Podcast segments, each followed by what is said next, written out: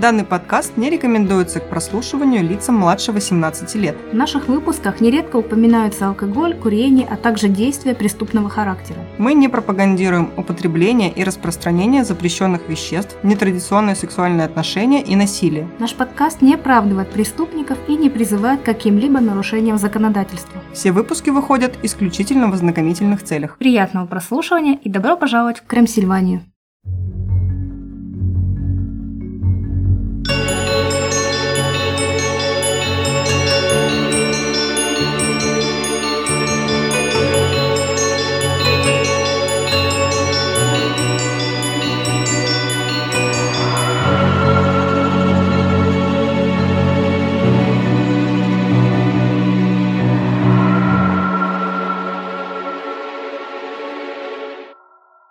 Привет, друзья! С вами Юля. И Оля. А это подкаст Крым Сильвании, где мы рассказываем истории настоящих и вымышленных преступлений, а легенды сплетаются с реальностью. Поздравляем наших дорогих слушателей с наступившим Новым годом и надеемся, что вы встретили его на отлично и что этот год принесет вам много радостных и счастливых событий. Ура! А сегодня у нас в программе не совсем радостные события. Мы вам расскажем кайданы. Это традиционный фольклорный жанр в Японии, который призван испугать слушателя. Рассказы о встречах со сверхъестественным, привидениями, демонами, ведьмами и тому подобным злом. Аналог европейских историй о привидениях. Сборники кайданов, кайдансю, выделяются в отдельный литературный жанр. Многие из вас знают, что японские ужастики славятся на весь мир как самые жуткие, так что будет интересно узнать, чем вдохновлялись создатели фильмов и игр. А еще многие из вас знают, что надо подписаться на наш канал в Телеграме, группу ВКонтакте. Все ссылочки вы найдете в описании и пишите туда, какие истории вам были знакомы, какие отсылки вы нашли на персонажей из фильмов и игр. И вообще просто пишите, мы там отвечаем и общаемся. Да, здорово будет, если вы подпишетесь на любую из площадок, на которых вам удобно нас слушать, чтобы не пропустить новые выпуски. Ну что, друзья, давайте же заварим душистый чай, зажжем наши пионовые фонарики и послушаем мистические истории.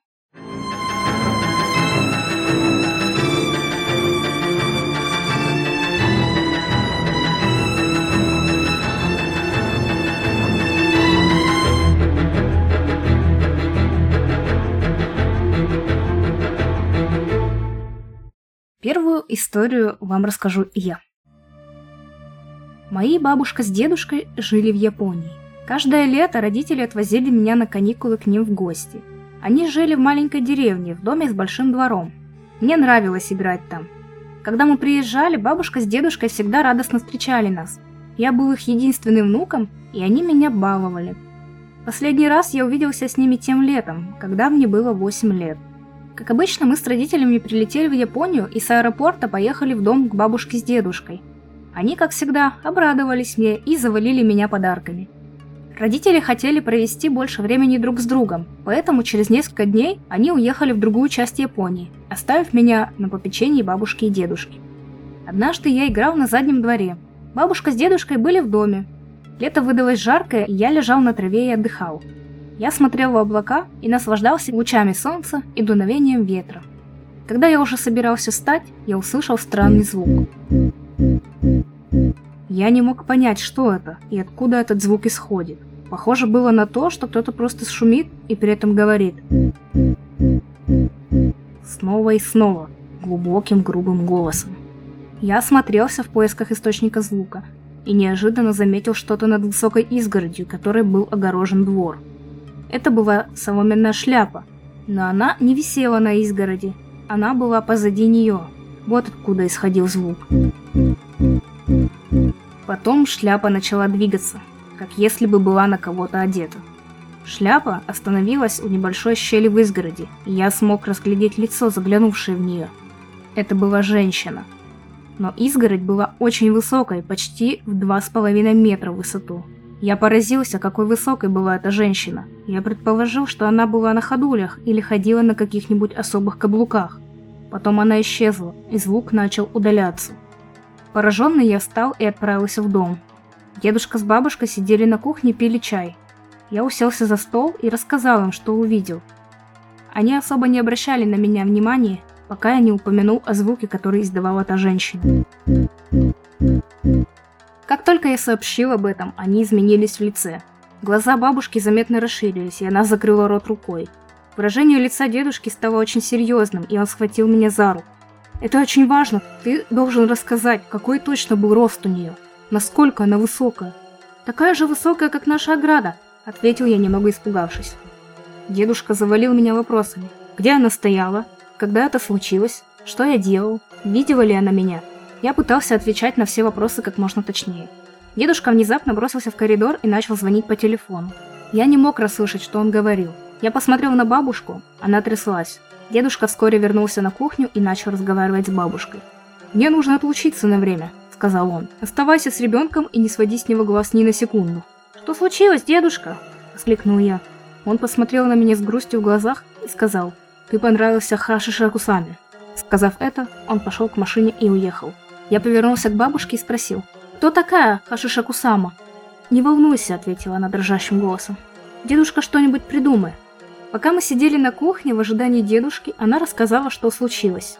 В этом районе есть опасное нечто. Люди называют ее Хашишакусамой из-за ее роста.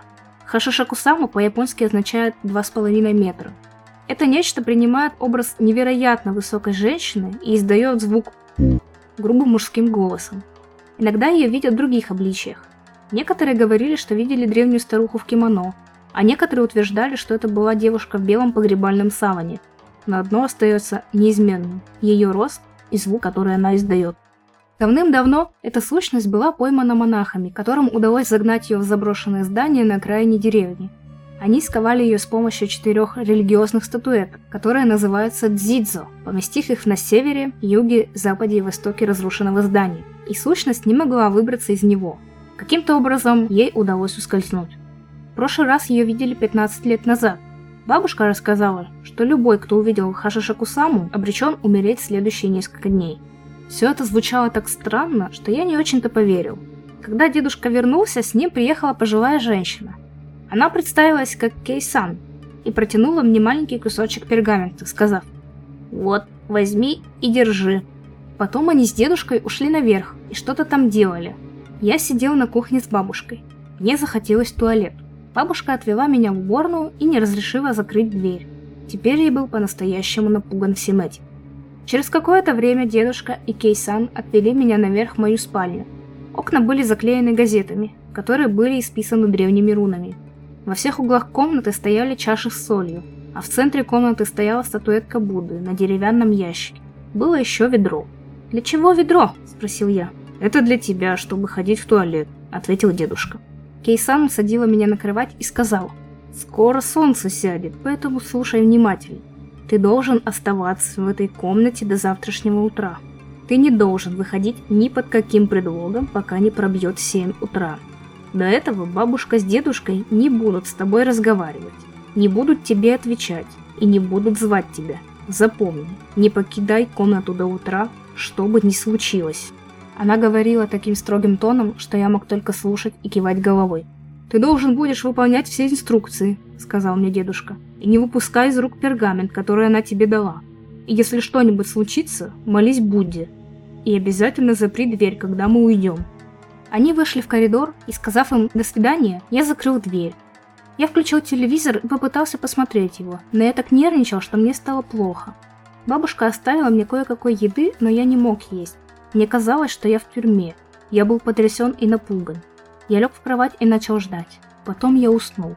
Когда я проснулся, было лишь немногим больше часа ночи. Я услышал, что кто-то стучит в окно.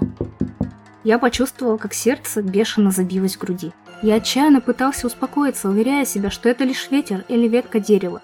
Я увеличил звук телевизора, чтобы не слышать стук в окно. В конце концов, он прекратился. Потом я услышал, как меня зовет дедушка. «Ты там в порядке?» – спросил он. «Если тебе страшно, тебе не обязательно всю ночь сидеть там одному. Я могу войти и составить тебе компанию». Я обрадовался и рванулся к двери, но вдруг остановился на полпути. Мурашки пробежали по всему моему телу. Голос был похож на голос дедушки, но в то же время он чем-то отличался. Я не мог точно понять, чем именно, но я совершенно точно был в этом уверен. «Что ты там делаешь?» – спросил дедушка. «Можешь открыть дверь прямо сейчас». Я оглянулся и мороз пробежал по моему позвоночнику. Соль в чашах в каждом углу медленно начала чернеть. Я отошел от двери. Все мое тело тряслось от страха. Я упал на колени перед Буддой и крепко-крепко сжал пергамент в руке. Я отчаянно начал молиться, прося помощи. «Пожалуйста, спаси меня от Хаши Шакусамы», – молился я. Потом я услышал за дверью голос, произносящий. Снова кто-то начал стучать в окно. Я был переполнен страхом и сжался возле статуи, то плача, то молясь всю ночь. Мне казалось, что это никогда не закончится. Но в конце концов настало утро. Соль во всех четырех чашах почернела, как смола. Я проверил часы. Было 7.00. Я осторожно открыл дверь. Бабушка и Кейсан стояли снаружи, ожидая меня. Когда они увидели меня, бабушка начала плакать. «Я так рада, что ты все еще жив», — сказала она. Я спустился вниз и удивился, увидев на кухне своих родителей. Вошел дедушка и сказал, «Поторопитесь, нам нужно уходить». Мы вышли на улицу, там нас ждал большой черный автофургон. Вокруг него стояло несколько мужчин из деревни. Они показали на меня и прошептали, «Это тот мальчик». В фургоне было 9 мест. Меня посадили в середину среди восьми мужчин. Кейсан сидела на переднем сиденье. Мужчина слева посмотрел на меня и сказал, «Я знаю, у тебя очень серьезные проблемы. Ты, наверное, боишься.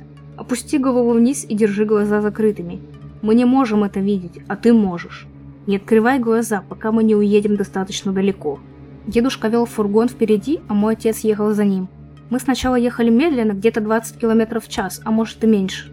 Через какое-то время Кейсан сказал, «Сейчас будет труднее всего и начала громко читать молитву. Тогда я услышал этот голос. Я сжал в руке пергамент, который мне дала Кейсан, и опустил голову вниз, но я мельком бросил взгляд в сторону.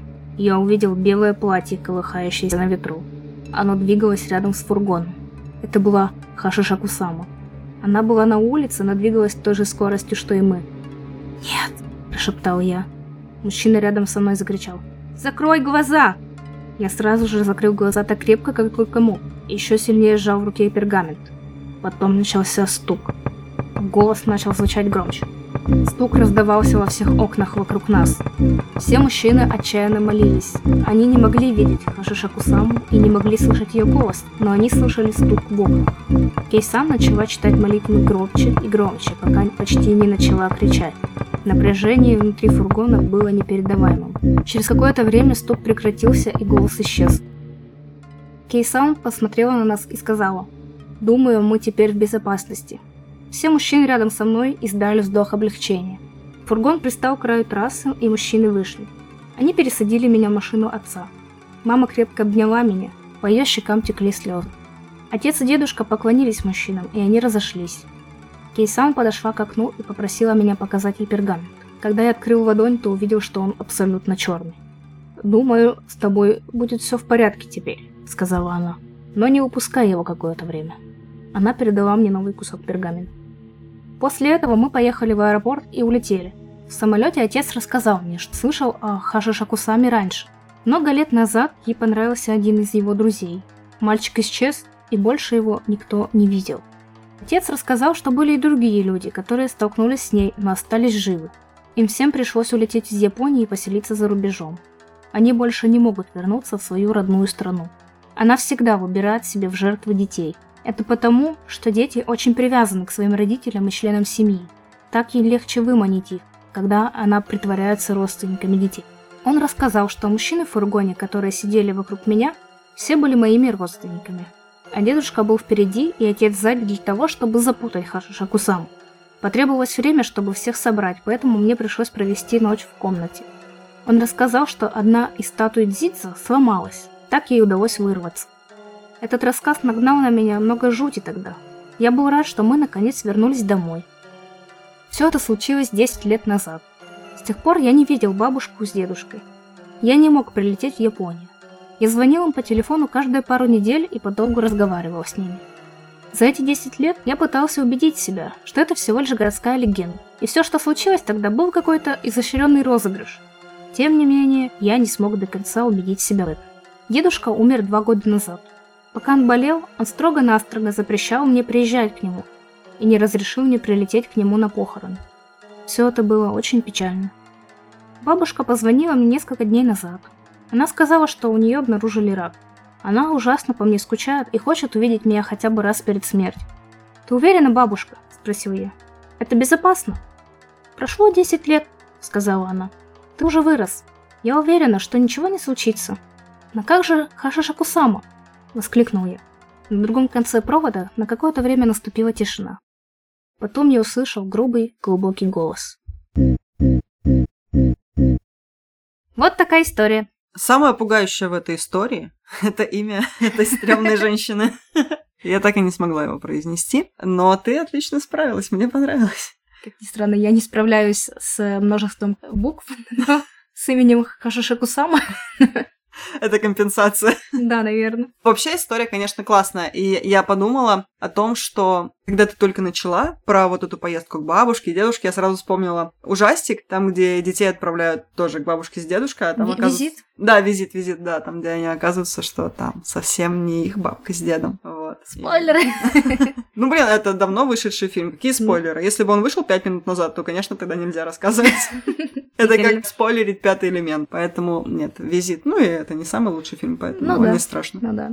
Классная история, классная история. Так Мне это- понравилось. И концовка, концовка. Мне нравится, когда все плохо заканчивается. Да. Любим такое, поэтому я люблю читать Гюго. У него всегда все умирает. Класс. Душенька радуется. Ты поняла, к кому отсылка вот в этой истории? Нет. И мне кроме визита ничего в голову не пришло. Возможно, я знаю, а может и нет, расскажи ко мне. Высокая женщина в белом и в шляпе. А, о, это же из игры Резидент, что-то там.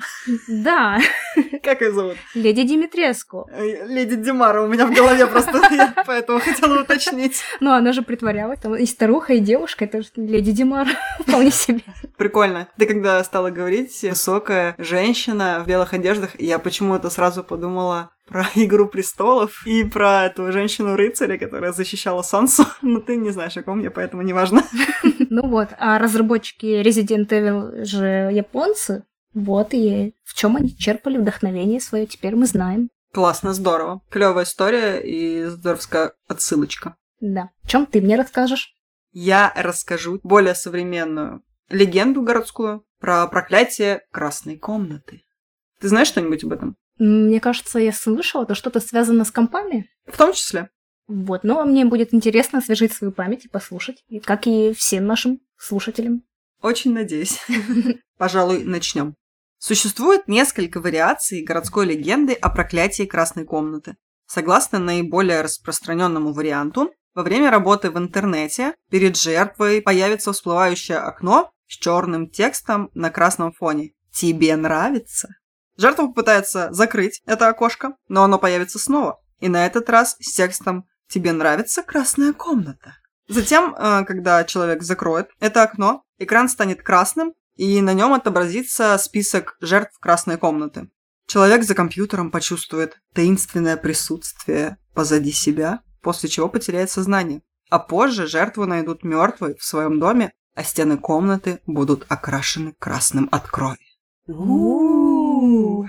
В конце 90-х на GeoCities была загружена японская интерактивная анимация ужасов. Это, знаете, раньше были такие флеш-игры, вот, такого стиля, в общем. Вещичка, которая считается источником как раз вот этой городской легенды проклятия красной комнаты. В мультфильме рассказывалась история мальчика, который был проклят и умер, увидев такое же всплывающее окошко. Легенда о проклятии получила известность в 2004 году из-за убийства 12-летней школьницы 11-летней одноклассницей в начальной школе Сосеба.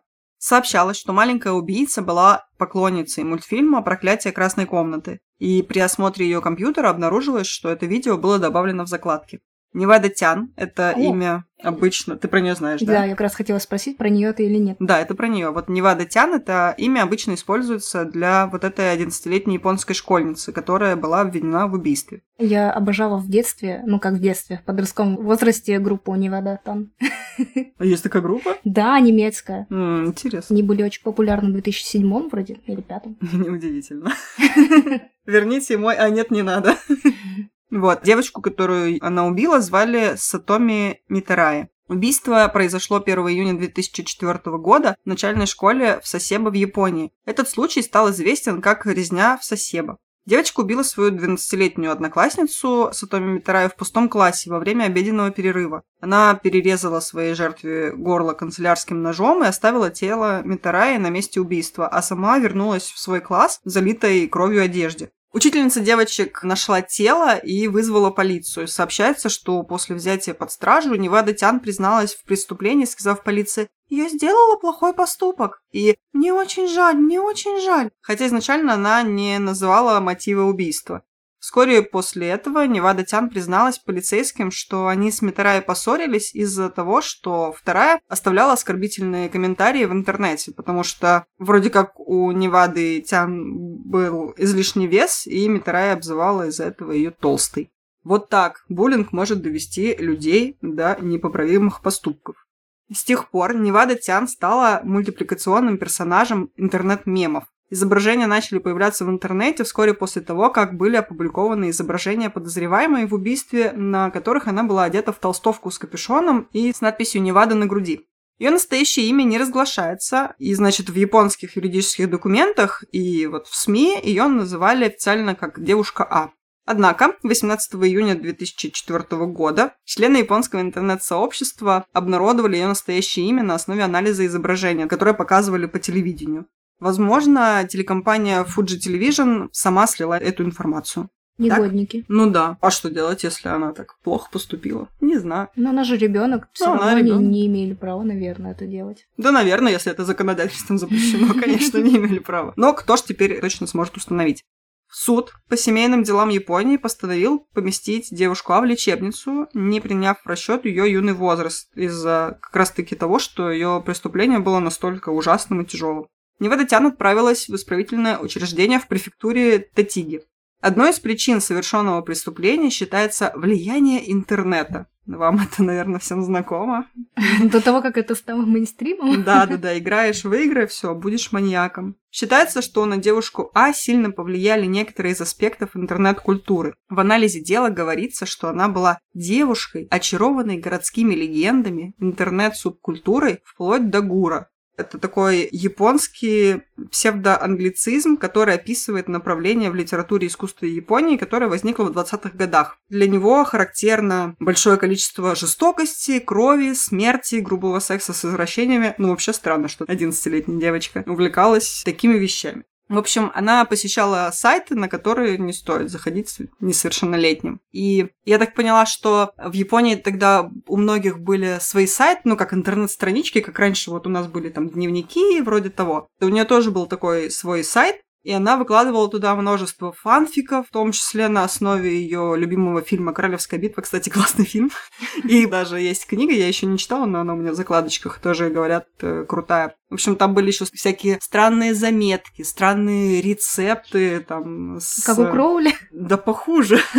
Но типа да, как у Кроули. Вот, всякие страшные рисунки. И вот одной из закладок на ее сайте был как раз вот этот флеш-мультфильм про красную комнату. В общем-то, японские интернет-сообщества, и в первую очередь Futaba Channel и Ту Channel зациклились на этой истории. И популярность ее вот этой личной страницы, веб-сайта, она очень сильно возросла. И когда он был закрыт, создали множество зеркал, чтобы он продолжал функционировать. И ее работы начали распространяться по сети. Одни художники копировали ее рисунки и фанфики, кто-то просто их перерисовывал, кто-то делал на основе ее работ какие-то свои работы. И, соответственно, еще появились какие-то фанатские песни, например, «Милашка Невада». Я не знаю, может быть, эту песню пела как раз вот эта группа, которую слушала Юля. Я думала, ты скажешь Меладзе. Милашка Меладзе. Эта песня лучше.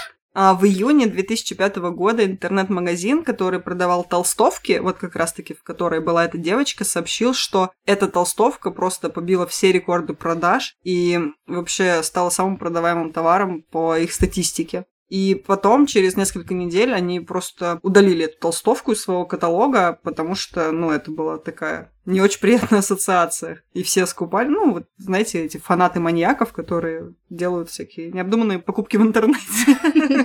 Мы. Было множество костюмов косплеерами создано на основе вот этого костюма девушки А. И художники даже превратили эту девочку в такого чибизированного персонажа, милашку такую, которая вот в стиле японского аниме нарисована. У нее в руке канцелярский нож, она там в этой толстовке окровавленной стоит, и у нее такая, типа, безумная улыбочка нарисована, я потом приложу. Блин, ну выглядит стрёмно, учитывая, что это 11-летний ребенок, который убил другого ребенка. Это ужасно. Возвращаясь как раз-таки к красной комнате, мы поняли, что она получила такую особую известность после того, как как раз вот ребенок убил ребенка. Вот. Но встретить эту комнату можно и за пределами интернета. Существует вторая легенда, посвященная как раз-таки этой комнатке. И сейчас будет отсылка к Гарри Поттеру. Ура! Ну, такая, относительная. Там тоже кто-то плакал в туалете? Это, кстати, другая легенда, если вдруг что. Ее вы поищите сами. Ладно. Такая комната обычно располагается на третьем этаже учебного заведения. И эта комната исполняет желание. Важное условие. Вход на этот этаж ученикам запрещен. Тому, кто желает испытать удачу и что-нибудь попросить у красной комнаты, следует незаметно для всех прийти на этот этаж в полном одиночестве и найти красную комнату. Вообще найти ее трудно. Ее дверь ничем не отличается от других, да и располагаться она может в любом месте на этаже, но если ученик действительно захочет ее отыскать, она ему откроется. После того, как ученик оказывается в искомой комнате, перед ним является двойник того, кто ему дорог больше всех, и предлагает ему загадать желание, но взамен нужно заключить пари. Ученик должен четко произнести свое желание, собеседник повторит это желание, после чего попросит, именно попросит, выиграть пари у комнаты. В чем заключается пари и чего хочет от ученика комнаты, неизвестно. Суть в том, что для каждого конкретного человека, очевидно, пари будет каким-то своим. И говорится только, что оно не выглядит сложным, и поначалу ученику кажется, что выполнить задание будет супер легко, но, как правило, он ошибается, и оказывается задание с подковырочкой, с тайным дном. Напомнил фильм «13 грехов», по-моему. Да, я смотрела с этим актером, который похож на кота. Который ругается, что ему присылают фотки котика. Ты не видела? Нет. Там этого актера, как его зовут-то? Рон. По-моему, Рон. Да, я вспомнила, Рон Перлман его зовут. И он выложил твит, в котором написал, хватит присылать мне фотки этих сраных котов, мейнкунов. Типа, я знаю, что я на них похож. А, это? Да. А ты про кого подумала? Ой, я ни, ни Просто- про кого не подумала, просто я не помнила, что там играл он. Но он действительно похож. Так вот, вернемся. Задание выглядит легким, оказывается сложным, но если ученику удастся обыграть комнату, она сразу же исполняет его желание. А если ученик проигрывает комнате, то он умирает, причем умирает за пределами этой красной комнаты. И смерти могут быть абсолютно разными, от самоубийства до какого-то несчастного случая, но трагедия, как правило, случается не позднее, чем через 10 минут после того, как ученик выходит из красной комнаты. Несмотря на довольно жуткие подробности, которые японские школьники пересказывают своим друзьям и ученикам младших классов, легенда по-прежнему остается притягательной и по сей день, ведь комната выполняет абсолютно любое желание, каким бы абсурдным оно ни было. А некоторые говорят, будто комната даже способна оживить мертвого. Интересно, откуда подробности у детишек о том, что кто-то умрет через 10 минут? Или не умрет. Ну, в смысле, как кто-то узнал. Если пари выполнено, то никто же не предупреждает о том, что, ну, если не выполнишь, то сдохнешь. Так же вряд ли в комнате говорят. Ну, вдруг. Это как само собой разумеющееся в Японии. Такая вот история. Как тебе? Страшно? Да, довольно жутко. И я вспоминаю сразу разные визуальные новеллы, вот эти японские, не знаю, может быть, ты видела. Я смотрела у Артура стрим э, по Доки-Доки, литературный клуб, и это действительно жуткая хрень. Я не Реально. знаю, о чем ты. Не знаешь? Мгм. Э, Визуальная новелла. Начинается она так нормально, весело, радостно в школе, а потом скатывается в крепоту. Просто вот в такую дичь. И действительно, мне кажется, если ребенок с неокрепшей психикой в это очень часто начнет вот этим увлекаться, смотреть вот это все, то, может быть, э, что-то его надоумит пойти и зарезать своих одноклассников. Жутко, конечно, прозвучало. Я не сторонник вот этого что игры на спорте, это интернет и во всем виноваты. Нет, но, блин, помните историю про Слендермена, того же, как девочки тоже там Поверили начитались, в да, городскую и легенду. поверили да. и тоже убили э, свою подружку. Но они попытались убить, она же ну, выжила. да, да, Тут выжила. история закончилась хорошо, а тут ребенок выжил, несмотря на то, что на него напали. Да, и, в общем, действительно, японские ужастики могут травмировать, да даже меня. Да, они уже. Да, они уже. Вспомните, у них такая фантазия. Нет, мне, конечно, нравится. Это круто. Это, я не знаю, не, ну, не сравнить, наверное, с какими-то европейскими или другими ужастиками. Это какая-то вот особенная атмосфера у японских. Вот тот же Resident, Silent Hill. Они все такие они реально жуткие. Они такие выдумщики, эти японцы, на самом деле, Да, что да, да. они могут выдумать как и что-то супер доброе, милое, что ты будешь там, я не знаю, сидеть, смотреть, рыдать, и в то же время они могут показывать, ну, настолько стрёмную хрень, что ты просто, блин, боишься спать Да. после просмотра. Короче, смотрите Миядзаки, будете Здоровы. бляшками, да, бляшками, да. Рецепты от Крэнсильвании. А теперь я хочу узнать, о чем ты мне снова расскажешь. А я тебе снова расскажу одну такую более традиционную старую японскую легенду. Наверняка многие слышали, даже я видела вот эту легенду в игре Нэнси Дрю «Тень у воды», которая про Японию. Моя история называется «Окику и 10 тарелок». Это я после Нового года. Оля, 10 тарелок. Историю об Окику, наряду с Йоцуя Кайдана и Батан Даро, можно назвать одним из самых известных и популярных кайданов всех времен. И рекомендую прочитать Йоцуя Кайдан и Батан Даро. Они есть в всяких сборниках японских легенд, рассказов. Тоже очень интересные истории о призраках. По ним ставят пьесы. Даже издавна там в театре Кабуки их ставили. Рекомендую. Согласно легенде, Князю замка Химэдзи за верность сёгунам были подарены 10 драгоценных по тем временам голландских расписных тарелок, мыть которые доверяли только служанке по имени Окику. У князя был в служении самурай по имени Аояма Тесан, который долго домогался красавицы-служанки. Однако она не отвечала ему взаимностью. Тогда он пошел на хитрость и тайком спрятал одну тарелку, а потом потребовал от Окику предъявить ему все 10. Много раз девушка пересчитывала тарелки. Увы, их было всего лишь девять. То есть с первого раза она не поняла. И даже с пятого. Сколько пальчиков на руках? Она такая, ну я до этого слесарем работала. Возникают сложности. Коварный Аяма пообещал простить ее упущение, если девушка согласится стать его любовницей. Наверное, он любил бывших слесарей. Мне так нравится, а Аяма говорит ей, типа, я тебя прощу за упущение, но тарелки ведь не его, тарелки князя. Никого ничего не смущало. Да, вообще. Такая, типа, я прощу, а князю похер. Окику отказала ему, и на этот раз. Тогда самурай убил ее, а тело сбросил в колодец. Охереть решение. Ну, это самурай. По другой же версии, он подвесил ее в колодце вниз головой, пока она не умерла. Окику стала мстительным призраком. Преследуя своего убийцу, она каждую ночь появлялась из колодца и все продолжала пересчитывать злосчастные тарелки. Один, два, три, четыре, пять, шесть, семь, восемь, девять. И, дойдя до десятой, отсутствующей тарелки, завершала посчет жутким воплем. Сука. От всего этого а, Яма то ли сошел с ума, то ли сбежал из замка, а то и вовсе умер. В одном из вариантов легенды призрак девушки удалось успокоить буддийскому монаху, который денно и ночно повторял над колодцем мантру «Наму Абида Буцу», так называемый ритуал Нембуцу. А когда Окику вернулась к своему подсчету, громко сказал «Десять!» Хоть кто-то умел считать. У монаха просто были все пальцы.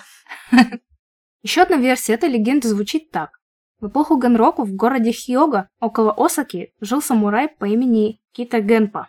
Он был женат на ревнивой женщине, и она видела, что его сердце склонялось к красивой молодой прислужнице Кику. Как-то раз его жена спрятала острую иглу в пище Генпы и приказала Кику прислуживать ему. Генпа был поранен иглой и почти проглотил ее. Он очень рассердился. Его жена солгала ему, указав пальцем на несчастную девицу. «Кику подложила эту вашу пищу специально, чтобы вы поранились», — сказала она. Я видела, как она сделала это. Но ничего не сделала, ведь это всего лишь ее муж. И он поверил ей. Разгневанный Генпа связал руки Кику за спиной и бросил ее в родник в саду. Когда мать Кику услышала о смерти своей дочери, она была так огорчена, что бросилась в тот же самый родник и умерла. Вскоре умерла вся семья Генпы, и в доме поселился другой самурай. В один из годов Квансей из родника внезапно начали появляться странные неизвестные насекомые. Эти муси, насекомые, были настолько странными, что привлекли к себе внимание многих людей. Великий сочинитель Хокку, поэт Сагай, который путешествовал по Хиога, видел их. Он был так удивлен их внешним видом, что взял несколько из них домой, чтобы показать друзьям. Это было золотистое насекомое, и если смотреть на него под увеличительным стеклом, то видно, что оно имеет форму женщины со связанными за спиной руками. Это создание, покрытое тонкими нитями, сразу посчитали перевоплощением Окику и стали называть его Окику Муси. Вот так. Картинки мы приложим в наш канал и группу ВКонтакте, и вы посмотрите, как они выглядели. Так они существуют на самом деле, эти насекомочки? Да, А что это? черви. Они такие гусенички. Гусенички? Да, гусеничка звучит гораздо лучше, чем червь. Бедная Кику. Такая, о боже, червь, ну за что? Я же гусеничка. Вот такая вот история. Уловила ли ты отсылочку в этой истории? Честно говоря, только к слесарям. У меня сложности с твоими легендами. Я вообще ничего не улавливаю, пока ты мне не подскажешь. Подскажи. Девушка, которая умерла в колодце. О, девушка, которая умерла в колодце. Да, я знаю, это звонок. Да, все правильно. Классно. Это, ну, такая далекая отсылочка, потому что там-то не такая была отсылочка. Ну, в смысле, девочку из колодца никто не заставлял считать тарелочки, поэтому Ну вот- мне сложно было сориентироваться, извини. Тут вот именно то, что Ну, колодец. девушку бросает, и Мгм. потом появляется какой-то призрак. И вот это вот очень-очень старая легенда, вот откуда ножки растут у звонка. Здорово. Мне понравилось. Ну, нет, я... Мне не понравилось. Мне понравилось, как ты рассказала, мне не понравилась история, потому что сейчас опять будет феминизм. Где вообще справедливость? Какой-то непонятный мужик что-то там хотел домогаться женщину, прятал тарелки.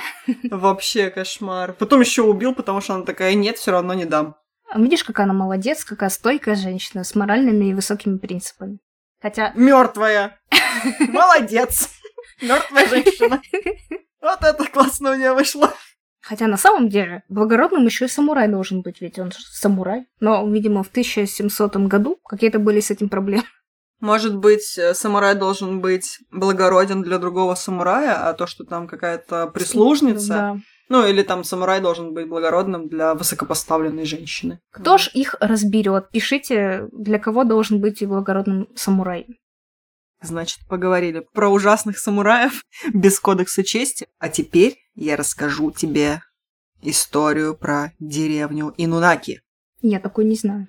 А это странно, кстати, потому что есть еще тоннель Инунаки, перевал Инунаки, и есть даже страшный японский фильм, основанный как раз на легенде про деревню Инунаки. Я думала, ты скажешь, есть мерч Инунаки. да, аниме Инунаки. Где-то в начале 70-х годов молодая пара ехала вверх по склонам хребта Инунаки. Они направлялись в Хисаяму, по другую сторону горы, и чтобы добраться туда из Мияваки, им пришлось проехать по узкой дороге вверх. Прямо перед тоннелем Инунаки из машины послышался ляск. Когда они выехали на другую сторону, двигатель заглох, и они оказались в затруднительном положении. Они заметили проход сквозь деревья на правой стороне дороги, поэтому они оставили свою машину и направились в лес за помощью.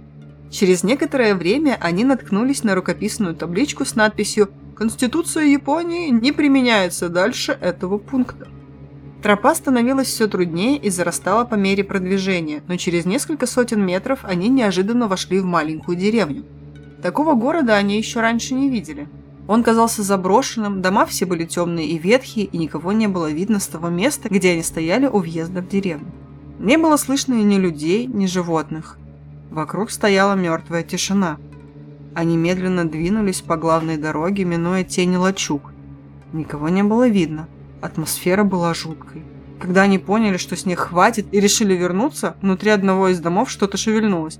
И вдруг на крыльце большого серого дома показался мужчина. «Привет! Добро пожаловать в деревню Инунаки!» — крикнул он. И всего в несколько шагов, невероятно длинных и быстрых, он вдруг появился прямо перед ними. «Мы любим гостей», — сказал он. «Мы не любим, когда они нас покидают». И быстрым движением он перерезал юноше шею серпом. Молодой человек удивленно посмотрел на него, а потом рухнул на землю. Девушка попыталась отступить, но старик крепко схватил ее. Казалось, у него была какая-то внутренняя сила, которая делала его руки очень сильными. Он поднял ее, а затем швырнул на усыпанную гравием дорогу с такой жестокостью, что она почувствовала, как у нее сломались ребра. Прежде чем на девушку обрушился серп, она повернула голову к ближайшему дому. С ужасом она увидела то, чего раньше не замечала. Позади и между небольшими строениями валялись мертвецы.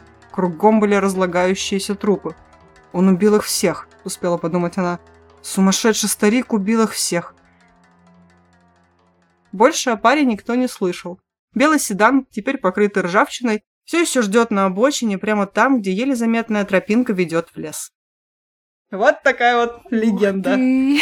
Жутко. Тут столько разных отсылок можно вспомнить и к Дамеру, и к техасской резне бензопилы. Бензопилой. Бензопила, она такая бегает. И режет людей. Ой, как весело. Это уже другое аниме. Кстати, возможно, оно существует. Кто знает. Но я не слышала о таком. Да, но ведь я еще не закончила. Это просто А. легенда, а дальше я буду рассказывать про... Истоки? Не- про всякое, про разное. Деревня Инунаки предположительно расположена где-то рядом с хребтом Инунаки. Надо же. Это префектура Фукуока. Примерно в 100 милях к северу от Нагасаки в Японии. Это вымышленная деревня, и она получила свое название от двух слов. Ину – собака, и наку – плакать. Ну, то есть плачущая, воющая собака. И это название связано с еще одной легендой. О, она сейчас будет очень ужасная, ты закрой ушки. Мужчина убил свою собаку, потому что она не переставала лаять. Но вскоре после этого мужчина и вся его семья сами были убиты. Пес только пытался предупредить своего хозяина о приближающейся опасности. Что ж, так ему и надо, Да. гаденыш. Согласна. Еще одна легенда гласит, что когда строили плотину Инунаки, там, видимо, такое место, знаешь, что люди особо не запаривались. Это как называть своих детей одним и тем же именем? Пятерых Саш. Также и у них все плотина Инунаки, деревня Инунаки. В общем, когда строили эту плотину, агенты местной энергетической компании просто забаррикадировали дома людей, которые не хотели продавать их и не хотели уезжать из своих домов. Когда плотина была готова, этих людей оставили тонуть тут же в собственных домах, и теперь их бедные души бродят по округе. А история о молодой паре, которую я рассказала, это всего лишь одна из множества вообще легенд, которые известны по всей Японии, связанные вот с этой местностью. Вся территория вокруг Мияваки считается территорией с привидениями. Его невероятно густые леса и труднопроходимая местность делают это место привлекательным для, ну, можно сказать, поиска приключений. Еще бы. Тропинки в лесу узкие, заросшие, и по ним трудно ходить. И множество мифов и историй о странных наблюдениях и страшных встречах в темном лесу привлекают всевозможных исследователей паранормальных явлений, таких, наверное, как... Как этого блогера зовут, который всякую фигню снимает про жуткие Дима вещи? Масленников. Да, точно. Вот мне кажется, что такие люди, как Дима Масленников, туда ездят. Я вспомнила, как мы тоже с тобой искали приключения на Комендантском проспекте и ушли по тропке, которая привела к трем алкашам. Классная история была. Но, знаешь ли, мы все-таки не в Японии, поэтому извините. Какая страна, такие призраки. Но вернемся к Инунаки. В общем, призраки обитают и вокруг перевала Инунаки, и в туннелях, проходящих под этим перевалом, а их, кстати, два. Один старый, другой новый. И в этой придуманной деревне Инунаки, ну, кто знает, может быть, она действительно есть. Но, возвращаясь к холмам, как я уже сказала, существуют два туннеля, которые соединяют две стороны горы. Один старый, короткий, он меньше 100 метров. И он связан с окружающими долинами такой узкой дорогой со множеством крутых поворотов. А другой тоннель, он новее, шире, прямее и намного длиннее. В новом туннеле, построенном в 1975 году, интенсивно ездят автомобили, и он не вызывает такого особого какого-то беспокойства. И, наверное, это потому, что призраки не очень любят огромные грузовики, большой поток машин, и не ходят туда. Но вот старый туннель – это совсем другая история. Вы уже услышали три городские легенды о туннеле и деревне, но на самом деле их гораздо больше, как я уже сказала. Но общим признаком является то, что все они происходят в относительно современное время. То есть это не какие-то старые легенды, там, Мгм. 1700-800 года, а вот там в 20 веке. Какие еще страшные слухи встречаются о туннеле и деревне Инунаки? Например, во время работы над строительством туннеля Инунаки в результате несчастного случая обрушилась крыша. Из-за этого погибло более сотни рабочих. Ночью из туннеля слышны их крики и плач, и иногда их голоса зовут проходящих мимо людей и умоляют следовать за ними в туннель. Я бы не пошла. Ну нафиг. А ты бы пошла, мне кажется. Ты такая, ну там же людям помочь надо. Я ж добрая. Меня кое-чему научила коменда. Имеются свидетельства об отпечатках пальцев и ладоней, проявляющихся на лобовом стекле после проезда тоннеля Инунаки. Но мне кажется, почему нет? Если ты едешь по старому ветхому тоннелю, все такие тебя «Стой, стой, не езди, там ломается крыша», и все, вот выехал, живой вроде, но отпечаточки есть. Еще один вариант легенды. Деревня Инунаки возникла в начале периода Эдо. Он начался в 1603 году. О, вот старая версия неожиданно появилась. До моей истории про Окику. Там поселились крестьяне, скрывающиеся от жестокого обращения господ и предпочитающие жить в изгнании, разорвав все связи с обществом. Спустя время деревня была опустошена болезнью, и власти просто отрезали ее и запретили кому-либо входить в деревню или выходить из нее. И, собственно, все эти люди, которые там болели, они умерли в изоляции. А по другой версии, изолированный статус города способствовал кровосмешению до такой степени, что просто все люди вымерли не только от болезни, но и от того, что у них не было какой-то связи с внешним миром, и им приходилось жить друг с другом. Ланнистеры, знаете ли, одобрили бы. Ходят слухи, что человек с серпом, про которого мы уже упоминали, был крестьянином, который однажды ни с того ни с сего начал нападать на своих сограждан, а убив всех в деревне, он все еще ждет новоприбывших. Другая легенда повествует о том, что все жители деревни были готовы убить любого, кто войдет в их святилище. И с этой легендой также связаны еще рассказы о каннибализме. Мгм. Они не только убивали людей, но еще и ели их. Ну, Ну, извините, так нужно где ж же... ему, да, еды-то взять. Но нужно помнить о том, что, конечно, ни одной из этих легенд нет подтверждения. Это логично, это же легенды. И все эти истории, они рассказаны и распространены как раз-таки вот в наше время, в современность. Никаких упоминаний до 70-х, 80-х годов об этих легендах не было. Интересно, что обо всем этом думают местные жители. С момента выхода фильма «Воющая деревня», про который вот я говорила, в российской адаптации оно называлось «Проклятие деревни Инунаки». В 2019 году вышел этот фильм, и из-за этого еще больше народа стало приезжать в эту местность. То есть э, до выхода фильма и так было много людей, которые хотели посмотреть на этот лес, поискать призраков, но в 2020 году, несмотря на пандемию, людей стало просто невероятно много. Теперь вокруг тоннеля и внутри него полно мусора, граффити, всевозможных следов там вечеринок. Люди, которые живут в этом районе, они даже боятся приближаться к этому туннелю не из-за привидений, а из-за того, что там можно встретить каких-то неадекватных людей, которые могут на тебя напасть, потому что, там, не знаю, они под какими-нибудь веществами сидят, празднуют то, что встретили призрака под... Дима Масленников. Да. Вот, ну, в общем, банды этих людей молодых, они частенько бывают пьяными, обдолбанными, собираются по туннельчикам у входов, празднуют что-то непонятное. Выход нового видео на YouTube и нападают на местных жителей, если там в одиночку их встречают. Как сказал один житель этого района местной газете, каждый день молодые люди тусуются в лесу недалеко от туннеля. Они выбрасывают свой мусор там, где стоят, пьют и причиняют неудобства. Мы боимся туда даже заходить. Весь район считается паранормальной горячей точкой, но не местными жителями.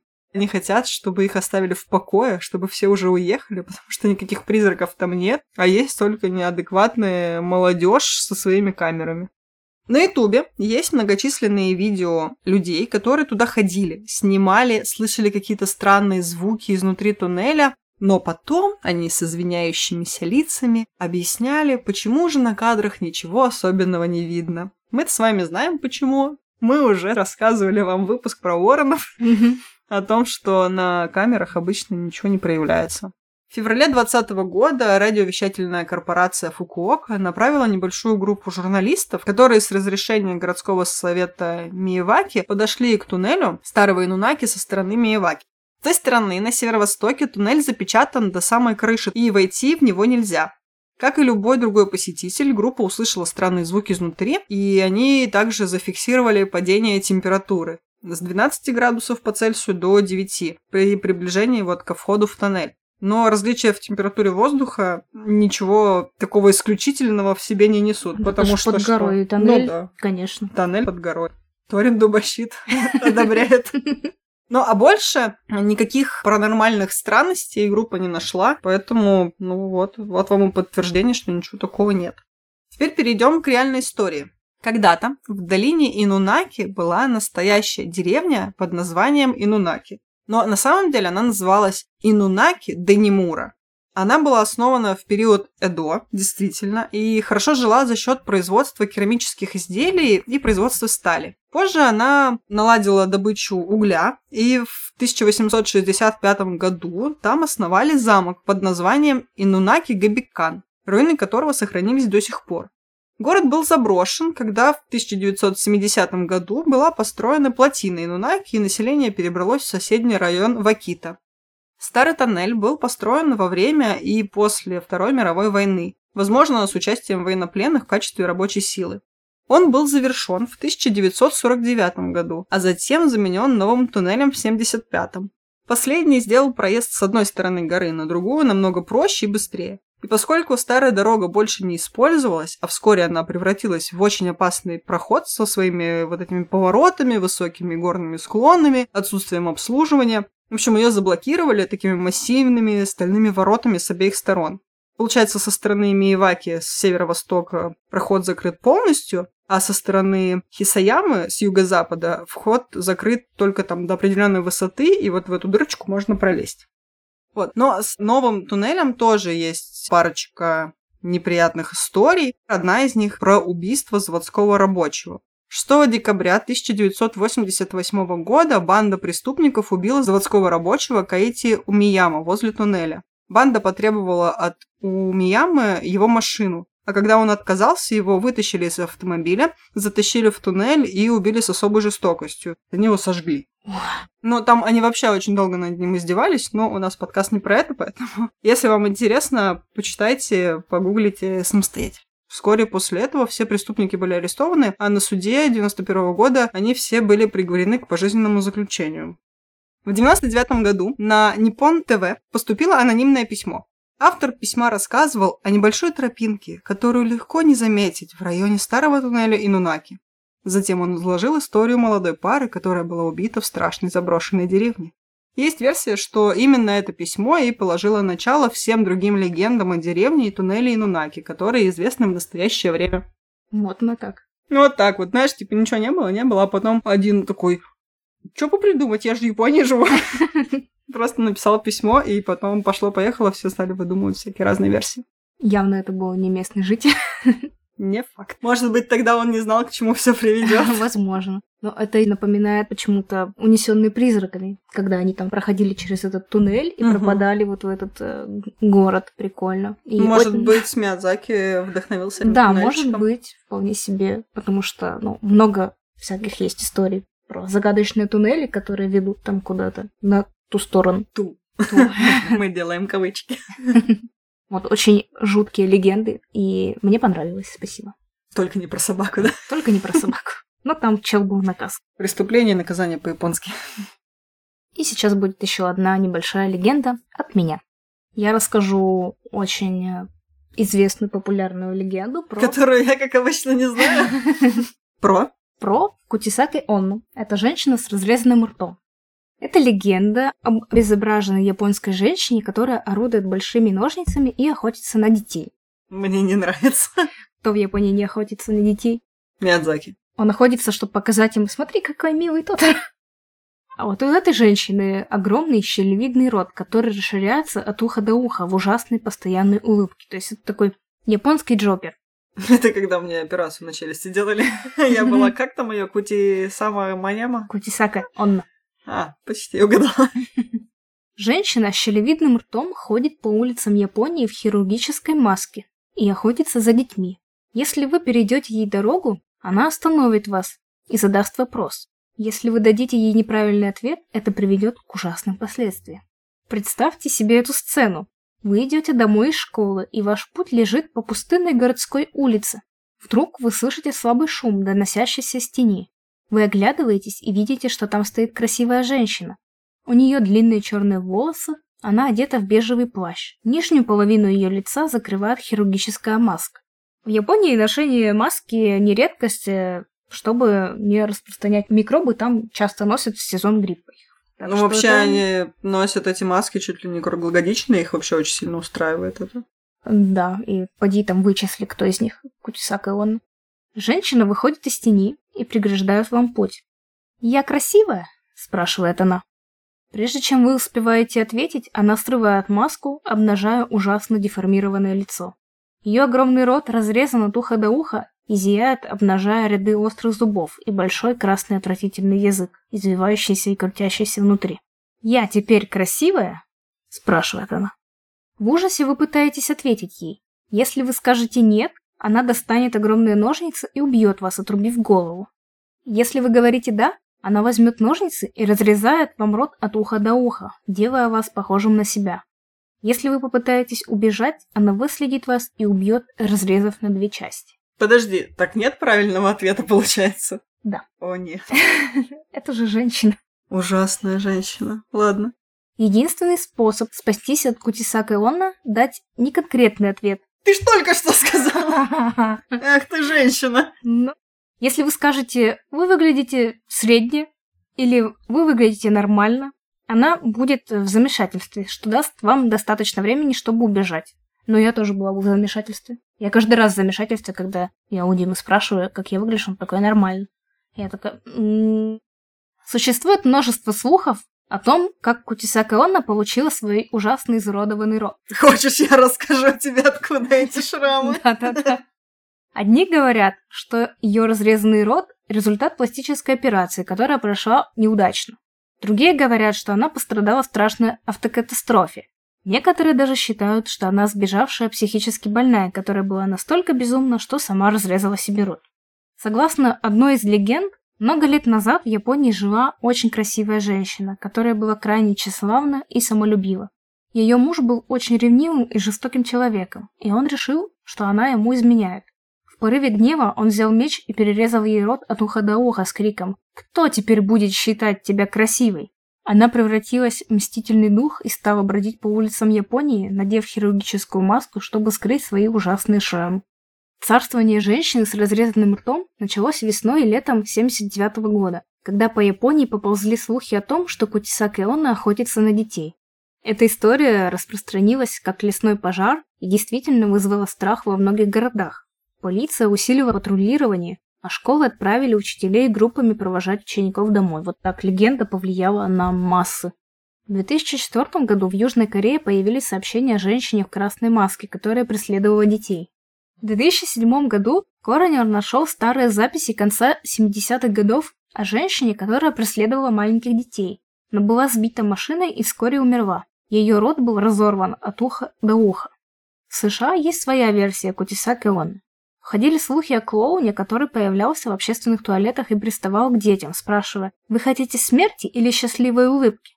Если они выбирали счастливую улыбку, он доставал нож и разрезал им рот от уха до уха. Вот это уже Джокер, по-моему. Это уже какое-то оно. Угу. Если верить легенде, то есть несколько способов избежать печальной участи при встрече с Кутисакой Онной. На ее вопрос можно ответить, что она красивая, но произнести это два раза подряд и очень быстро. Она запутается, что даст жертве возможность убежать. О нет, я красивая, красивая, что это что значит? значит? Непонятно. Ну ладно. Можно ответить уклончиво, ты выглядишь нормально. Она не будет знать, что ответить, что тоже даст возможность убежать.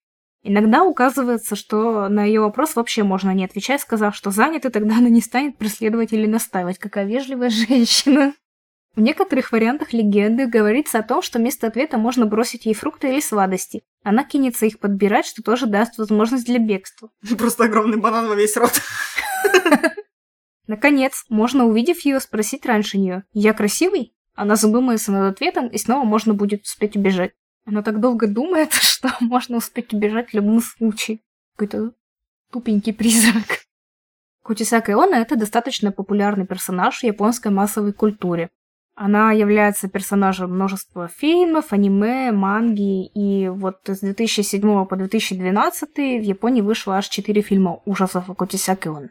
Я смотрела только один, мне кажется, первый, какой-то 2007 -го. Я не смотрела, мне кажется, фильмы, но мне знакома эта женщина. У меня почему-то стойкая ассоциация с токийским гулем, но я не уверена, что там было что-то похожее. Но почему-то мне кажется, что я видела аниме такого плана что кто-то спрашивал, типа, красивая я или нет, нужно было что-то ответить, а она там устраивала резню бензопилой. История, конечно, мне кажется, самая проигрывающая из твоих трех, потому что если до этого были какие-то более-менее логичные истории о том, как э, люди стали призраками, вообще, как они потом мстят э, за свою смерть, там, своим обидчикам и другим людям. А тут, ну, такая, ой, чё? И вот дальше звук модема, и она не понимает, что происходит. Она, по-моему, вообще никого не убила никогда, потому что все время задумывалась над тем, что ей делать. Смешная женщина. Ну, как говорится, или красивый, или умный. Ужасно прозвучало. Потому что она не то, ни другое. В общем, такая вот неоднозначная женщина. И вот мы рассказали вам пять великолепных легенд. Надеемся, что вам было весело и страшно. Если вы знали какие-то из легенд или не знали, расскажите нам. Может быть, вы знаете какие-то еще легенды. Мы будем рады почитать ваши комментарии. Да, ждем ваших советиков в нашей группе ВКонтакте и в канале Телеграме. Нам будет интересно. Пожалуйста, приходите. У нас лампово, уютно. И страшно. И страшно. Итак, наши красивые и умные слушатели, мы с вами прощаемся. А с вами был подкаст Крым Сильвания. Я Оля. А я Юля. Не дайте себя обмануть.